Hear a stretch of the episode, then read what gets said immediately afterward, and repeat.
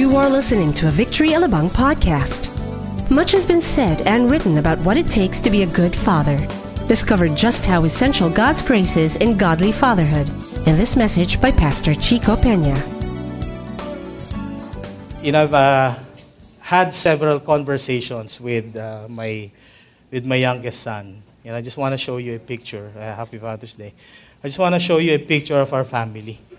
This was taken last uh, March 1 or 3. Anyway, that was the first wedding that I did this year. And uh, we had the opportunity of uh, having a family picture. That's uh, what we always do. You know, as a dad in our family, ako, no, I always have that effort of, you know, just calling them, you know, gathering them, letting them know, hey, there's a camera. Let's, let's, let's uh, have our picture. Let's, you know, somebody take our picture beautifully and then have it uh, uh, Photoshop para medyo namipis. you know, just I, I, I, keep photos of our family uh, because uh, every time I would look back, even a year back, you know, sabi nga, things really change uh, that quickly. Uh, baka later on, yung this thing that is on top of my head, wala na, di ba? So it will remind me that I have thick hair pala when I was about 48 years old. So anyway, that, that little boy, uh, his name is Julio. No? Probably some of you know him. He's uh, actually nine years old. He will turn 10, but he is like a 35-year-old man, you know, when he speaks to you. And I've uh, had several occasions where I spoke to him, or we had conversations. And one time, uh, we were at the mall on our, uh, on our day off Monday. And then he tells me, you know, excitedly, Dad, I have my time zone card. Okay? And then, uh, of course, yung, yung, yung ako, I was not yet in that mood of getting excited. Sabi ko, great. Do you have money? And then he tells me na, that's where you come in. Okay? Sabi niya, okay. Sabi ko, you tell me that you have your card, and then you tell me that's where I come in. Now, there was another time, you know, um, when riding the car, of course, may, may stepboard, di ba yan? Some cars have stepboards. And I told him, Julio, can you please stop stepping on the stepboard? Okay? Uh, medyo OC, I don't want to, you know, for them to step on the stepboard, I want them to step right into the carpet. Parang ganun. Oops. Yan, pakiayos nga, Mr. Guapo. And then he tells me, Dad, what is the stepboard for? Diba? Can't you see? It's used for stepping. You know, for you, for those of you who, who know him and how he speaks, you just can you imagine how he told me that. And then I, I, I got back at him and I said, All I'm saying is I just want it clean. Okay, and then he answers me, Okay, tell me that. What is more important, the stepboard or me? Okay. So quiet na lang ako. Di ba? Pag gagana ng mga hirit sa'yo. Then one last, uh, there was uh, at least two occasions when he, he, he tells us, you know, driving and then uh, we, we see someone, you know, Sinasabi niya, why do people smoke? Do they want to see God already? Yan ang ano niya. And then, uh, and we tell him, what made you say that? Because when you smoke, when people smoke, they get sick and then they, they die. And then they see God. And then I throw in another question to check his theology. Sabi ko, what if they did not receive Jesus as their Lord and Savior? And then they died. And then he tells us, then they are going to the H. Okay. So sabi ko, what's H? To the hellers. Ganun pa sumagot eh, to the hellers. Okay, sabi ko, okay, enough of that. You know, um, I, I'm sure fathers here could relate, you know, when, when you have a son or a daughter who's, I don't know how to describe him, if he's intelligent or what. But you know, fatherhood is really absorbing everything joyfully. You know, whether it is a good thing or a not so good thing. When you hear your children speak, okay, you just absorb it joyfully, even if you feel that you are tired. You know, we fathers, or even we parents, or okay lang ba, since this is Father's Day, I will uh, directly speak to the fathers. Fathers, we do have the privilege of conversations with our children, with our family. You know, we spend time with them. That's a privilege. And we also have a privilege of sharing stories with them. Um, I don't know if you've we, we haven't had a parenting seminar no, for the longest time, pero these are the very things that we tell them. And I know this is a great time also, uh, at least for me, to share these things because this message is really close to my heart. You know, talking about family, talking about parenthood, talking about, you know, the marriage and everything else about the family. And I know since you know uh, our lives, uh, uh, sometimes you're up, sometimes you're down, sometimes you're good, sometimes you're not. Pero how do you take or how do you look at this uh, responsibility? Is it going to be a burden for all of us fathers, or is it again, diba, going to be a joy for us? Fatherhood is indeed a challenging task. Okay, it's great to be a father, but it is never easy to be a father. Would you agree with me, dads? Sige, yung tatlo lang, pero yung iba, with joy, di ba? So, tayo naman, dads, di ba, as parents, we have no job descriptions. You cannot find it, you know, anywhere, kung kahit saan. Even if you search the internet, there are no, uh, what you call this, uh, reports or anything about fathers. Ito ang job description nyo. This is what you will exactly do to your family. And we will have the same questions of how do we build our families? You know, how do we teach them? How do we impart to them? And then how do we train our children? It is really tough. It is really tough. And uh, this afternoon, I'd just like to present to you just simple things, you know, from the life of Abraham. And I'm going to read this uh, short scripture from Genesis 18, verse 19. Can we all stand up as we read God's word? Okay, it says here, For I have chosen him. This is God speaking. And he has chosen Abraham so that he will direct his children and his household after him to keep the way of the Lord by doing what is right and just, so that the Lord will bring about for Abraham what he has promised him. Let's pray. Father, thank you. Lord, indeed, even as I've mentioned earlier, this is a message that is not only close to my heart, but I know that this is close to each and everyone's heart. And we are not talking about the human kind of fatherhood, but we are talking about the kind of fatherhood, Lord God, that we have in you. Lord, help me to, to bring this message, to bring clarity, that we may be able to be reminded again and to be able to understand what fatherhood is all about and how you, as a father to us, thank you again, Lord Jesus. Thank you indeed. You are our Lord, you are our Savior, you are our Master. In Jesus' name we pray. Amen. Amen. You may all take your seats. Now, I would not like to go into the full details of the story of Abraham. But uh, just as a review, just as a recap, no, uh, just a background of uh, what the life story of Abraham is. Abraham lived in a city called Ur, and uh, it was considered to be an advanced city. In other words, it is a city who was rich. Okay, okay, okay yung city niyon. It was a place of comfort for for Abraham. Kumbaga, at this time, he may be, uh, you know, living in a place like Alabang. Okay, Alabang, a place of comfort. Nandito siya. Now, si Abraham's father, si Terah, was, uh, when, I, when I did a research, you know, he was one who worshipped idols. And the city that he was living in was dedicated to wickedness. So can you just imagine, you know, your father, our father, uh, earthly dads, was worshiping idols. Kumbaga, may, may confusion na yon in his part. He doesn't know, si Terah, whom to really worship to. Probably, yes, he acknowledges God the Father, but he had so many idols, you know, to bow down to. And then uh, the place was full of wickedness, it was full of compromise, it was full of everything.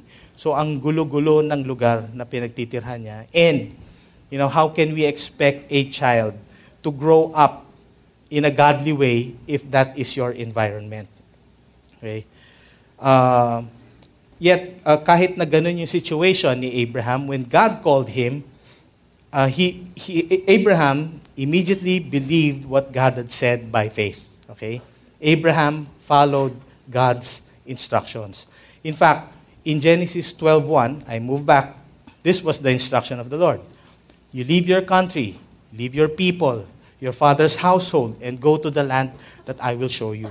And just imagine if this were you, living in a place of comfort, everything is already okay. okay? Uh, and then God tells you to move out of that place and not even knowing where to go. What would be our response? But for him, he obeyed immediately. He just went. In Genesis 12, uh, same chapter, the next verses, this is what God tells him again. But I will make you into a great nation. I will bless you. Okay? I will make your name great. And then you will be a blessing. Just imagine this if this, these were the very words that are spoken to us. Okay, just imagine that God is saying I will great I will make you into a great nation, then I will bless you. I will make your name great, and then you will indeed be a blessing. And then God goes on to say that I will bless those who bless you, and, that I, and then whoever curses you, I will curse. O baka yun yung mga gusto niya. Na yun yung part na gusto ko. Whoever curses me, you will curse Lord. Ah, hindi, wag yan, wag yan. And then all other peoples and all peoples on earth will be blessed through you. In other words, he was he will be made, you know, prosperous. He will be a blessing not only to his family but even to the generations that will come after him. Abraham left. In fact, he was uh, with his uh, nephew, si Lot. Okay? And then, with that, uh, ito, itong story na to, what happened after that, God also promised to give Abraham a son through his wife Sarah, who was about 60 years old. Okay, probably at that time, a 60-year-old woman is still young. Pero at this time, can you say, 60-year-old, mga anak ka pa. Wow. Di ba? Talagang miracle yon pag nangyari yon at this time. But that's what uh, the promise is. Um, you know the situation of Sarah? She was already barren. Hindi na pwedeng manganak. And then through this son, through this uh, promise that God has given, you know, a mighty nation would arise. That's what he's saying. And generations would come after it. And then one, okay, one of those descendants will be the Savior of the world. The promise seemed impossible and then they were so old, but Abraham believed what God had said. Abraham was probably about uh, 75 when the promise was given. So would you say that that was still young back then? Kung ngayon, siguro parang hindi na, di ba? I have seen a 75-year-old man. My dad is 70. Baka pwede, hindi ko alam. The promise was given to Abraham and to Sarah at those ages. Now, though later, even, you know, when, when uh, Abraham said, yeah, Lord, sige, I'm to go. But later on, he doubted. There were, all, there were bits of, you know, doubt in his heart. And then he tried to, you know, twist the arm of the Lord na parang ang tagal naman nung promise na yan. And then what, you know what happened? That he, uh, si Sarah got frustrated na he, she gave, di ba, yung maid servant niya. Sabi niya, dito ka magkakaanak you will be, magkakanak tayo through our, our maid servant na si, na si Hagar. Now anyway, with all these things, alam natin that even Abraham, he was imperfect. I'm not saying also that even at this time, even if we read through the stories of men of faith in the Bible, kahit sabihin natin na, you know, we will not be like them. We are also imperfect. Dads, parents, hindi tayo perfect. We have also our imperfections. We have our flaws. But despite the imperfections ni Abraham, God chose him. God chose him. Okay? Being a great father is not based on our curriculum vitae. Now, di ba? When you when you give your bio data, how do you, how else do you call it? Resume, CV. It is not based on who we are or what our accomplishments are. God is the one who determines whom He chooses. Right? Now, I'd like to show to you some principles that we can learn. And if I may say, I may add, some parenting principles pwede natin pulutin you know, in, in the scripture that we have just read. I'll go back to Genesis 18, 19, that first part, where it says here that so God, I saw that He will direct His children and then His household after Him. It talks about training. It talks about training our children. It talks about what do we impart to them. It talks about teaching them some important things. You know, we are not only imparting to them, our children. I know that uh, most of us here, not only in the 5 p.m., but even in the whole congregation, most of us have little kids, and that is the perfect time for us to train them. You know, we have that, uh, that mindset of saying that as a parent, you know, I'm going to work, work, work, work, and then let the others, you know, take care of our children. You know, some, you, we may think that it may work for a time, but believe me, it is going to be chaotic. It is going to be so dangerous if we do not do our training, the training ourselves. The command of the Lord is that He will direct His children and His household after Him. Now, we're not talking about only the next generation. I, show, I showed you the picture. I have three children. And I'm not only looking and speaking a blessing over the three of them, my wife and I, but we are looking even beyond. Okay, so we, we really make it an effort to have these co- daily conversations with them. It is so important that we get to the very, you know, um, what, whatever that hurts them, whatever that makes them cry, you know, whatever that concerns them, our ears should be always be with them in order for us to train them well. You know, I've, I've uh, failed so many times, so many times. You know, I, I have two boys and then one daughter. And last week, remember, I, I, I mentioned that it's so hard to deal with two women in the house. Okay, I'm not saying that I'm, I'm having a hard time dealing with, with my wife, you know, but what I mean is, di ba, yung, yung dealing with their emotions dealing with their emotions. So I get that privilege and that opportunity to get to know even my wife even more. More and more and more. okay na eh. Uh, and I have, a, and I have a, a, a daughter who's, uh, of course, pwede na rin eh, di ba? To, I'm not saying that she is already in her marrying age.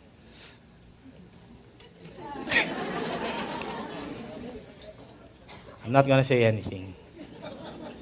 But she is about to enter that season as well. What are we going to do as fathers? Diba? Do we stop our children from entering into that and just allowing them to grow old in our sapugad natin? One, uh, his kuya, yeah, he's about to. and I'm excited. My wife and I are truly excited. And this is a different kind of training that we're doing, you know, towards them. Talagang, as a parent, what we do, talagang on hands tayo, ay, hands-on pala. Hands-on ang training tayo, natin. We should not allow the others to train them for us. Yes, we do appreciate, you know, we have here people in church, we have the victory group leaders whom we entrust them to as well. Okay, pero we will never give our full, you know, yung, sige, diyan ka na lang matuto. We should be able to do it by ourselves. So many things that the Bible reminds us of, okay, when it comes to uh, training and keeping our family in the circle of blessing. You, you, we, we know it, we, see, we, we have read it, we've seen it, okay, how families have gone from one generation to the other. And it's so, it's so difficult to read now, you know, this generation was blessed and then the next generation was not. The next generation was also evil, but the next generation did not copy, you know, the generation coming before him. But it was not consistent our prayers that even, you know, I don't know how many generations pa before the Lord comes, but I'm praying, I'm praying, and we're imparting this training that we will be able to, you know, pass on a blessing to them so that they may be able to pass on the same blessing to the generations that will come after them. The Bible says in Proverbs, you know, train a child in the way that he should go. And then when he is old, he will not turn away from it. You know, what is the way? It is never our way, but it will always be God's way. God will always, you know, He will reveal to us, He will tell us, He will remind us. This is what Scripture says. This is already the path, this is already where He should go. He or she should go. Huwag na natin silang alisin dun sa path na yon. Because sometimes, us as parents, okay, we are very controlling with our children. Sorry, this is not really part of, you know, uh, as I was preparing uh, a while ago, but I see Miss, uh, Conrad Reyes here. And uh, they may not know it, sila nung, nung, nung wife niya na si Lolit. But we, we, we're just observing, you know, how, how they are as parents of their children. And sobre yung ano nila eh, no? Uh, they love them so much, their children so much, but they have allowed them to be independent. Sorry, ah, hindi ako nagpaalam. But they have allowed them to be independent at an early age. Sabi ko, may, may advantages din pala yon. I see sila, George and Tess, who are really doing a great job in, you know, raising up their children as well. And where do they get these impartations? Hindi naman yung ano, di ba? Well, of course, there are people around them, but more so, they know na yung first and foremost manual na, or, or a book that they should be you know, reading from is the Bible. The Bible tells us everything about child training, about life, just about everything. So let us not forget, of course, fathers, to lead, you know, in, in knowing who God is, at tayo mismo ang manguna, even in our devotions. And I'm not saying that, you know, when, when we get home, eh, ganun ba kami? When we gather around, hey, hey, kids, uh, wife, come here, come here. Let's hold hands, and then let's do our devotion. You not pray like that. Weird naman. Di ba? But you know, you can tell them and you can remind them. Probably you have not read the Word. Di ba? Magandang pagkakasabi. Hindi yung, uh, hindi ka nagbasa ng Bible, ano? kaya ganyan yung araw mo eh. Tamo, sabi ko na sa iyo eh. Pero we are to lead them. We are to train them in the way that they should go. You know, one of the trainings also kaya ayoko ng ganitong topic kasi mas napaparami ako sinasabi, di ba, Conrad? The one of one of the things also that uh, we should train our children with is to value their relationships. I'm not saying multiple relationships. Ano? The relationships first in the family. If you do not learn to love your, your mother or your father first, you will not be able you know, to learn to love your future spouses. And I'm talking about you know, the singles single men, single women, and even those who are high school. You, a, a time will come that you will also be there in that season. Learn to value the relationships in your family. And then tayo naman as dads, uh, we should learn also to value our relationship with our spouses. Wala. Sige. Basta value. Without the guidance of the Holy Spirit, it will be impossible for us to do all these things. Right? So, training. Training is very important. Secondly, to keep the way of the Lord. And we are talking about the values. The values at home. Okay? Not living a life of compromise. See, Abraham, he compromised. Because, uh, well, he doubted, although God promised him that you are going to have a son. Pero how? Diba? He did not trust him enough. So we should be able to set our values at home. No double standards. Dads, we should not live a life na yung, yung may double standards ka. You say one thing, but you contradict it with another. That is going to be very confusing for our children. You know? Again, when we set up our values, okay, God has already set the path. I, I said this earlier uh, for us that we should already keep them in that. Do not tayo. Whatever we believe in, okay, of course, the Word of God and God Himself, dapat nakikita ng mga kids sa, na, sa atin yon. And then I would like to say again that they will not say these words na, I will follow the God that my parents are serving. Hindi. Straight to the point. That sila rin mismo, ang value nila, that I will love and obey God and I will follow Him. That is an impartation. And then what values do we share in the family? You know, as a family, I know Pastor Sunny, he has been saying that they have their own sets of values. Now, we cannot copy the values of the Owaman or the Reyes or Carloses, okay, uh, para masabi na magkaroon din kami ng sarili, ng, ng values namin in our family. But we have set our values. And this is not only being dictated upon by myself. Okay, we have agreed that this will be our family values. Unang-una, that we will continue on to respect each other. Okay, no matter what. Sometimes, di ba, uh, as a father, we have that pride saying, Hoy, you don't talk to me that way. Okay, you are not respecting me. Yes, sometimes I would uh, do that, sometimes I would say that, but I would immediately apologize, which is the second value. You ask for forgiveness. Our value is we love and then we forgive. All right? And then the next value for us is to honor each other, praying for each other. Right? When, when every morning I, uh, my wife has the privilege of it's a privilege for her waking up early and you know setting the meal, the breakfast for for all of us. Okay, that's her joy. Yan ang gusto niyang ginagawa. And and even as she wakes up very early, excited siya dahil yung hinintay na lang niyang gumising isa-isa yung mga anak. Okay, and even including me. Value is serving. Okay, that's what she wants to do for us. Okay? And I also have the privilege of taking them to the van ride isa sa mga value na uh, we also agreed upon is to communicate to each other. When I say communicate, we're not just merely talking. It's so easy to talk but not understand each other, di ba? When you communicate, you hear and you understand what the other one is saying.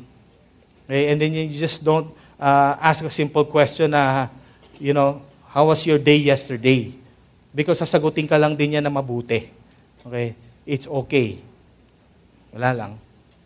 But you start a conversation. As a dad, what, how are you, how are we dealing with this? How are we dealing with our own issues, di ba? Uh, sometimes, you know, I'm, I'm tired. I, I slept late last night because I, I came home late. And problema ba ng mga anak natin yon? Hindi dapat sila madamay doon. Naintindihan ba natin yon? Alright. So, um, okay. And then one last, one of the values na, that we have created and we have agreed upon is every time that we will have a, a, a time together, just like nung holiday, basta may NTZ. NTZ. NTZ means no tech zone. Bawal ang cellphone talaga. Bawal ang ano, iPad. The reason why we have ano, uh, uh, made a road trip and eat somewhere else, not in Metro Manila, is for us to have a great time. And then you're gonna sit there texting or doing an internet. The other day, or last week, we lost our Wi-Fi. And I was, sabi ko, buti nga, nawala. Kasi, you know, when... After two days, uh, we had to get one because uh, we, we, we need it for, we have assignments also to do. Pero tuwan-tuwa ako for two days. We had no internet. Yeah! Buti nga. Hindi, parang ganon. But that is a value that we have also set. That when we have a time together, let's set our time together. Okay? This leads me to also this uh, next scripture from, from 1 Thessalonians. This has no direct, uh, you know, um, it's not really directed to dads. It's not really an instruction. But what the Apostle Paul was saying is that he, they have taken care of the people just as a father is taking care of a family. Okay, so he mentions in verse 12, what do we do? We encourage. We encourage our children. We comfort them. And then we tell them or we urge them to live lives worthy of God. Okay, there are so many ways to discourage children. There are so many ways that we can be discouraged. And I know a lot of us get easily discouraged because of the words that come out of our mouths. So we should be careful and we should think twice before saying or uttering a word. Because your emotions, you know, it's already building up. You know that you have you had a bad day. And all of a sudden your your youngest son, he comes to you, he runs to you, and then he jumps on you. Sometimes, you know, I have the temptation of being able to say things that are not nice. And it will definitely discourage him. I know when he feels discouraged. I know when my daughter feels discouraged. So let's be careful. Let us comfort them. Um, you know, I don't know. I, I don't have a, a, a pattern really of doing it. But as a father, since that is your own family, you will be able to have that way of comforting your children. We cannot say that, you know, high school ka pa. Ganyan na yung, pina, yung dinadaanan mo. Ako nga, hindi ako ganyan. Nag-iinarte ka lang, tumigil ka nga. Di ba? That's not a way of comforting our children. We comfort them, speak to them, talk to them. They need, you know, they, they need wisdom. They need advice. They need things for us. Sometimes we just They just need for us to listen. And then that's it. Para magpapasalamat pa sila. Dad, thank you. O ikaw, uh, anong ginawa ko? Wala, nakinig ka lang. That's all they need. Wives, ganun din kayo, di ba? That's all you need from the husbands, just to listen to you. Urge them to live lives worthy of God. Living a life of righteousness, you know, living a life like Christ. We influence them. Or no, not we influence them. We tell them. These are the Christ-like characters. Pero dad, di ko nakikita sa iyo. Ah, kaya nga, magbago ka. Okay? Para makita nila din sa atin yan. And then the last one is this. Doing what is right and just. That's my third point. And it talks about integrity. Okay, we have to teach them what this is. Okay, when we talk about integrity as well, you know, we talk about not playing favorites at home. You know, you have four children, five children, six children. You have one child, you're my favorite, di ba? Or you have two children, you're my favorite panganay. You're my favorite bunso. Kasi kayo lang talaga, ha? Baka naman, you're my favorite panganay. But why? Uh, iba yon. But we deal with them equally. We show them, we tell them, even without, you know, words, even without telling them, pinapakita natin sa kanila that we deal with them equally. Each child is unique. Kahit na pare-parehong lalaki yan, each child is unique. Okay? I will have to deal with my children differently because our second child is a, is, is a woman. Pero sabi ko, when it comes to woman matters, uh, love, pwede ikaw na lang. Kasi, di ba, may mga ganon eh. It's, it's also great that we have a partnership with our spouses. Okay? So, uh, living a life of, or imparting uh, integrity also is a dad not being passive to their children. You know what a passive father is? Kahit na ano, okay lang. Anything that happens around him, Parang kahit na ano, okay lang. It doesn't matter whether you're already compromising. Di okay lang yan. I did the same thing. If you went through the same thing, the same sins, and your children are doing the same things, but that is a problem. It means that you did not do something before it happened. It means that you were not there to remind them. It means that you have not, you know, taught uh, them about values. Walang training na nangyari.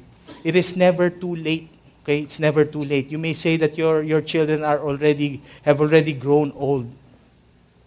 We can be there because we will always be a father to them.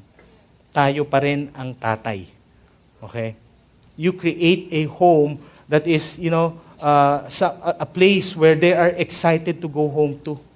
I know that, you know, ayoko na umuwi. Why, why, why do I see people yung, yung, uh, who are staying here more than staying at home. Don't get me wrong, you know, but I, I, I, see some, I, I see someone or I see some people who I see almost every day, except Monday. Kasi Monday wala kami dito eh. And then I ask this question, pag yung lumalapit na ako, parang, ayun na, gano'n na naman. Why are you here?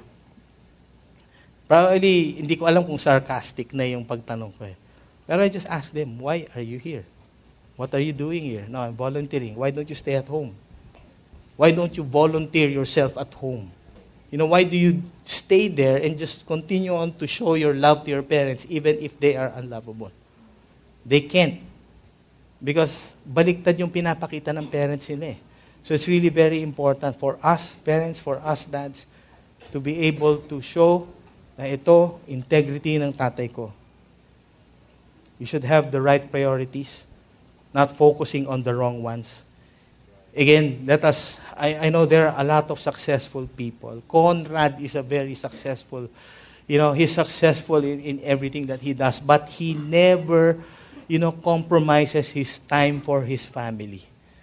Siguro yung, yung ano na lang na, baka yung anak lang sabi, Dad, please. Di ba yung, Dad, may mga ganun yung anak natin eh. My daughter, talk to the hand.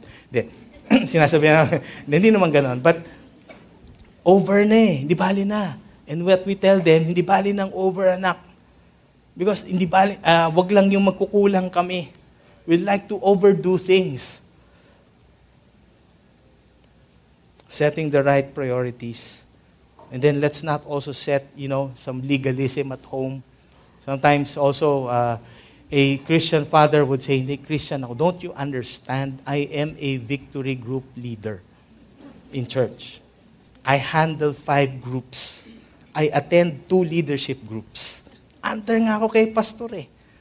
Pero nagiging masyado legalistic when it comes to house rules. What is more important? Rules or relationships? Diba? You cannot, thank you, that you cannot really be able to say things, hindi ka makaka-speak life to your, to your children if it is all rules. Let's build a relationship with our, with our kids. Ecclesiastes uh, 7.1, and I'm about to end. I'd like to call uh, Bea and the rest of the music team. It says here in the message version that a good reputation is better than a fat bank account. At the end of the day, okay, when I don't know if this will be a question when we die and we see God. What if He asks us, How were you as a dad to your children? How were you as a spouse to your wife? How were you as a family man? But yes, you have all these things.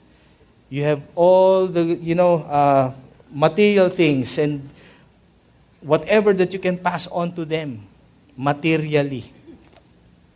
But you have never become a dad. That's going to be so difficult. I know that this is not a time na yung papagalitan na naman kami. Nako, di ba? Mapakamot na lang tayo lahat. But this is a good reminder for all of us. Because as I was doing this, para akong sinasaksak ng ilang beses sa dibdib. You know, it reminds me also of my failures. Abraham was a failure, but yet God chose him. We are called out to be dads to our family. We are called out to be the influence to our kids and the generations that will come after us. Just as a summary, I go back again to Genesis 18, 19. The three things that we talked about, that we are the ones who will direct our children and the household that will come after us. To keep our kids in the way of the Lord, and for us to be able to do what is right.